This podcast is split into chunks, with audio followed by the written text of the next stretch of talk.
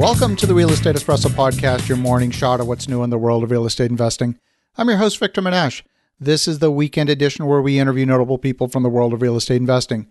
Today is no exception. We have a great guest, a great friend, all the way from Dallas, Texas. Welcome to the show, Robert Helms. Hey, Victor. So good to be back. Uh, I was on uh, one of your very early shows and just uh, love watching this thing take hold and welcome to everybody listening. Great to have you here. Robert, for those who don't know you, You've been involved in commercial real estate for much of your career.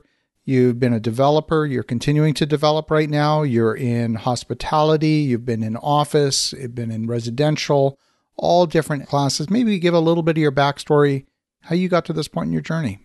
Well, I grew up in kind of a real estate household. My dad got the real estate bug, and he was an investor first and then decided to be an agent. And when they needed help, he recruited me. And I was interested, but once I got into the business, I became really fascinated by it. My very first commission check, I bought a duplex and never looked back. I've been a collector of real estate ever since. It was the early 2000s when I got the development bug. And that's because I passively invested in a deal. I was busy brokering real estate for investors primarily, small multifamily, and we did single family homes. Those were more, uh, you know, the home listings and the like because we were in affluent areas. But some of the same clients would list or sell their home with us and then buy an eightplex. And I was making money and I got a chance to put some money into a commercial project. I didn't know much about commercial at all, but it was a private placement and was exciting because they paid more than they said they would in a shorter amount of time. I love your story. And over the last, I'm going to guess, 24 years, you've also been on the radio, host of the Real Estate Guys radio show. When people talk about they've been in podcasting for a while and someone says, "Oh, I've been at it five years," and people go, "Ooh and ah," but you've been at it 24 years. That's amazing. Seems like forever. We started on traditional radio. We're still on traditional radio. So, uh, you know how marketing is. We like to say now in our 25th year of broadcast. So, yeah, 24 years and counting. And that's very uh, interesting, changed marketplace. When we started out, you know, radio is broadcasting and you're reaching a wide audience and you get people that happen to tune by more so than those that set their clock by your show.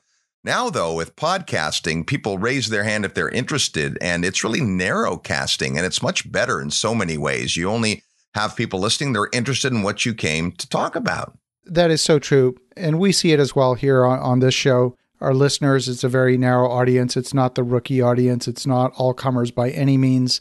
It's really that maybe that set of folks that have achieved a certain level of success in investing and probably hit the wall at a certain point. Maybe it's at 50 units, maybe it's at 30 units. Maybe they just got fannied and freddied out because they were taking the residential path into commercial and they hit the wall that way. Let's talk a little bit about some of the folks that you hang around with and what's been possible. Have you seen people get past that point? It's kind of one of those milestones that happens is if you do it right, you run out of your own capital and your own ability to borrow.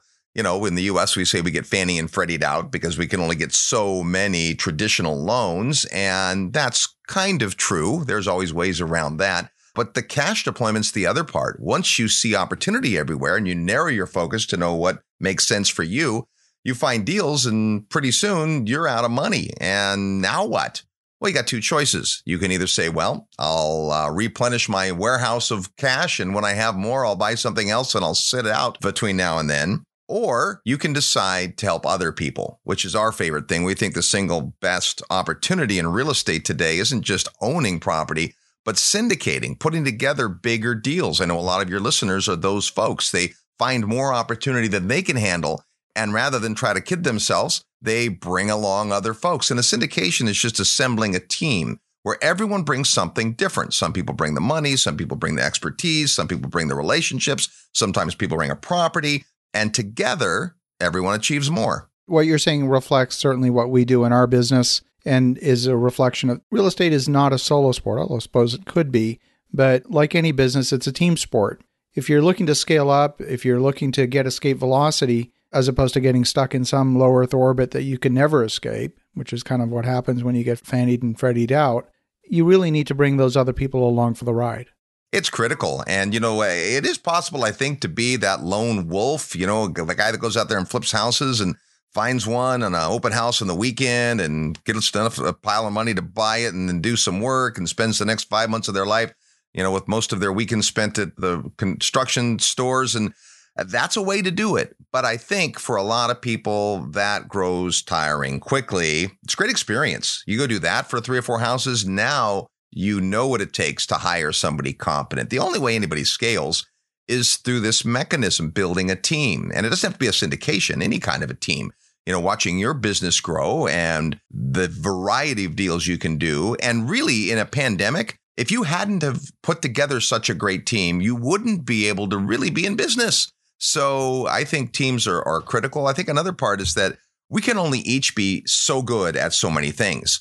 So people gravitate to what they're good at and what their skill and expertise and experience has built them up towards. And that's the thing for you to focus on and find people to fill the other roles. Because really, as it becomes a bigger game, everything better is better about it. Better profit margins, fewer competition for deals. There's lots of reason to try to bump up a notch or two in your investment.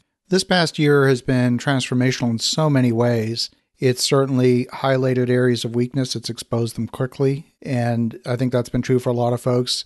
A lot of people out there playing defense. I know for us, it's been a fantastic year of opportunity. I don't say that too loudly because it sounds arrogant. It sounds insensitive, perhaps, to those that are struggling and genuinely struggling. But I think we literally live in an environment right now where it's almost an all you can eat buffet of opportunity. And when that happens, then what is the constraint? You know, is it opportunity? You know, people come to me and say, Victor, I can't find deals. Well, we don't go looking for deals. They all come to us. I'm sure you experience the same thing as well. And so then in that environment, what is the constraint? It's almost always bringing enough capital, enough resources, and enough expertise to the table. Well said. And at the same time, people are unsure with the run up in the stock market and the roller coaster and the metals and just all the things happening. A lot of folks would be content to give the ball to someone who's out there doing it, meaning I can passively invest my dollars and let a professional fund manager or developer work on a project that's bigger than I could do on my own, better economies of scale, all professional team. You know, when you're trying to save money as you're rehabbing a, a fourplex, you're going to take the low cost bidder. You're going to pick the can of paint that's $2 less a gallon. When you do a big project, you don't have to think like that. You know, my development partner taught me that the best people, when you hire the absolute best at their craft, it actually doesn't cost you more it makes you money. And I have seen that live out so many times. And I think the other interesting overlap is even though you're right, money may be the bottleneck for a lot of folks, they're just now realizing, you know, I don't have to invest in Wall Street. I don't I don't have to follow my company's plan. I could find a private investment and private comes with privacy. So there's a lot of reasons for people to be looking at investing in Main Street instead of Wall Street. Yeah, I love that. I love that. So, what's been your personal experience over the past year? I know that you've got assets both in the US as well as outside the US. Some have been affected clearly by the pandemic, by the, the shutdown. What's been your experience? How have you managed to survive that? Yeah, it's been such an interesting, you know, learning time too, because back in February, you would have made different bets perhaps on industries and markets and demographics than you would make today. Now we have the hindsight of what a pandemic looks like. So I think we've seen all of the above. Most of our multifamily holdings have done pretty well. But for a long time, we have held the idea that you need a diversity of tenant base. You don't want everybody working at the same place. I only have one uh, apartment complex where that is true. 80% of my tenants all work for the same type of industry and some for the same company. If you instead have diversity, then you'll be okay. I mean, if all your tenants worked at movie theaters and gyms and restaurants, you were in trouble for a while. As you know, we have some of that too, some of that kind of retail restaurant property in our portfolio, and that was definitely hit hard.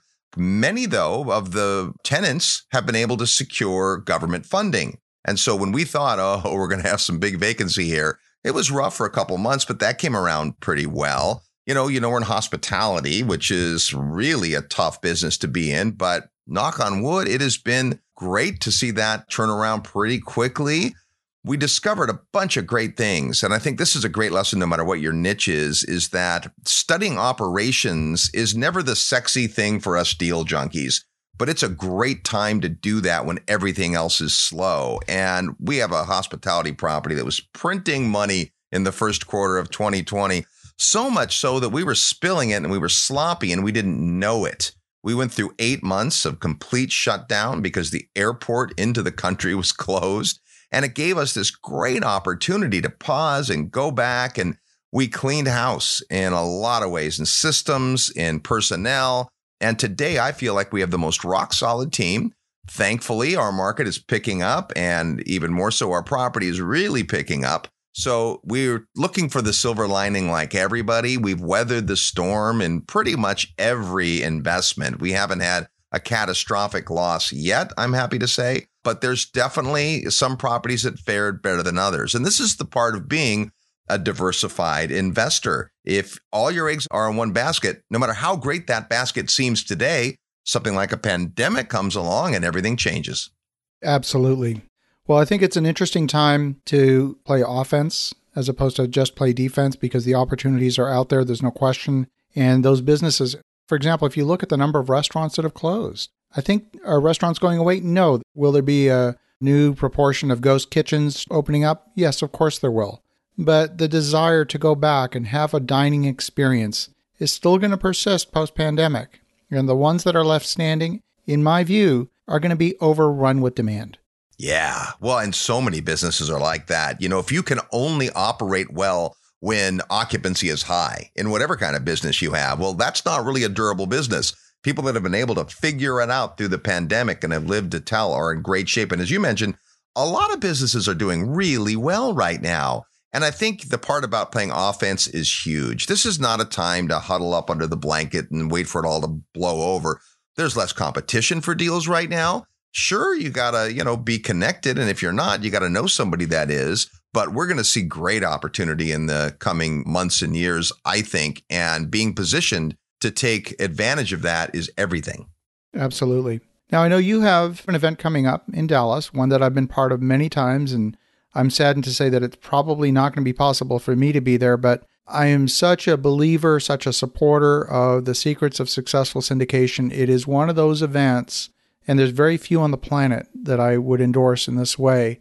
It's one of those events that brings together the quality of training, the caliber of people, and that's really, I want to emphasize the second, the caliber of people. And then, third, the most important is a culture.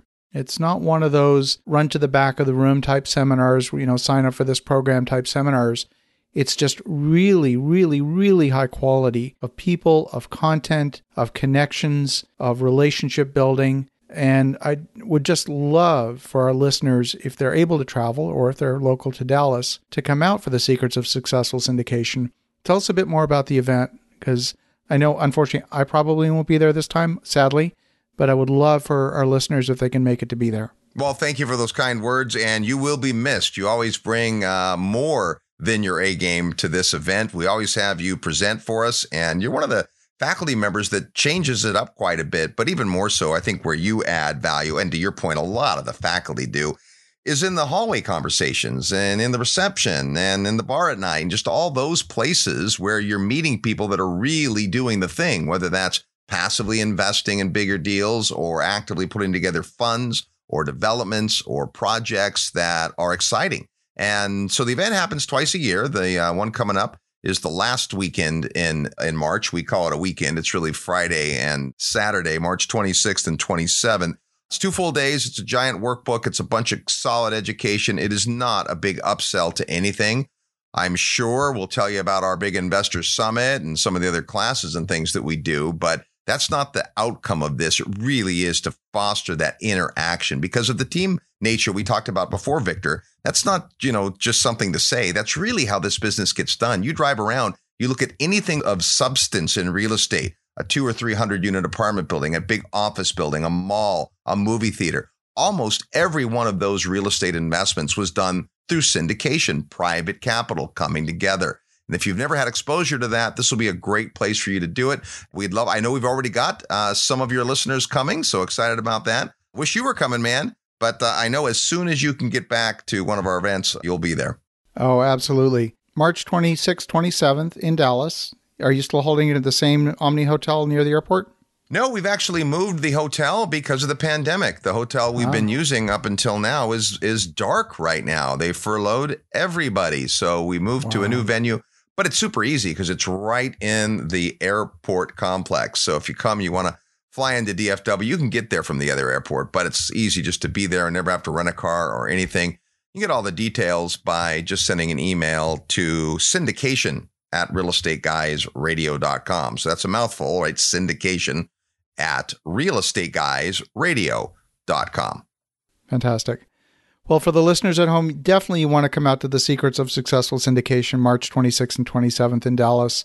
And yes, I remember now it's being held uh, right in the airport, right in the hotel in the airport. To get more information, reach out to the real estate guys at syndication at realestateguysradio.com. That's syndication at realestateguysradio.com. And uh, Robert, thanks for the perspective and look forward to when we can actually shake hands and hug, hopefully in the near future. Thank you, sir. Thanks for having me back. And uh, everybody enjoy out there. Well, for the listeners at home, definitely reach out to Robert at syndication at therealestateguysradio.com. That's syndication at realestateguysradio.com. And in the meantime, have an awesome rest of your weekend. Go make some great things happen.